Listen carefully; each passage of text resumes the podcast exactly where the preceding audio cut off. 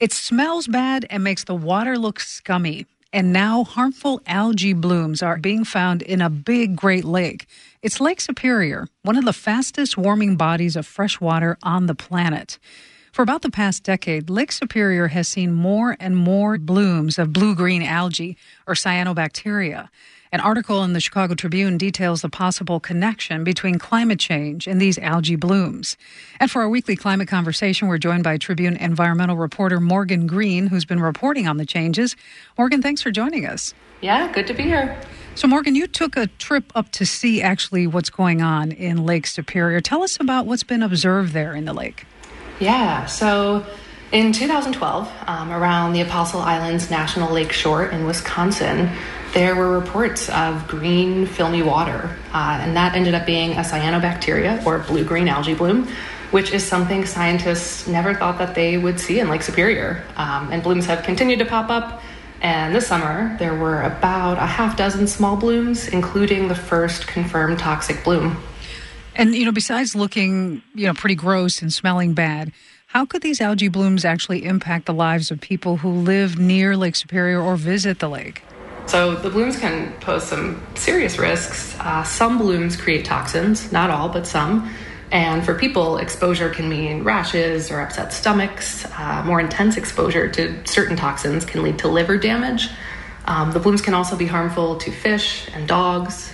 And then there's also concerns about drinking water. Uh, in 2014, Toledo residents were warned to avoid their tap water because of a toxic bloom. And then there's also the recreation aspect. Uh, most people probably don't want to jump in a kayak when the water looks like slime. So, a number of issues that the blooms can cause. And why have scientists been surprised about seeing these algae blooms in Lake Superior? Yeah, so this is a bit of a mystery to researchers. Um, algae blooms are generally driven by nutrients. So, in Lake Erie, uh, for example, farm fertilizer ends up being washed into the shallower, warmer lake, and algae blooms there have long been an issue.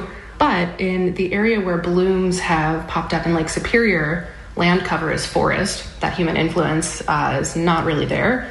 And so the emergence of blooms in this deep, cold lake, Lake Superior, um, has kind of puzzled scientists, and they have been studying them ever since.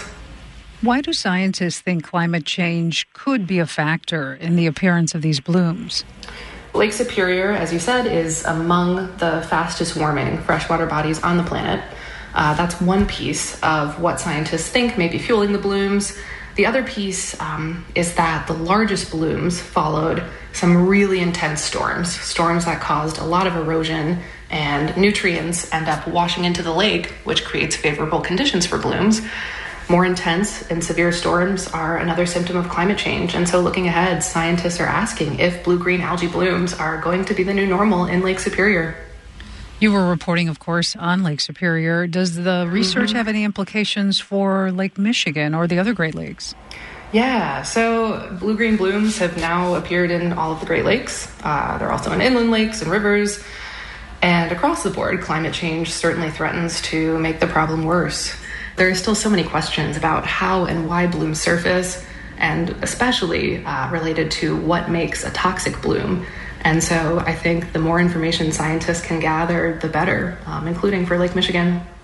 Morgan Greene is an environmental reporter for the Chicago Tribune. If you have a question that you'd like answered about climate change, send us an email at climate at wbez.org. This is WBEZ.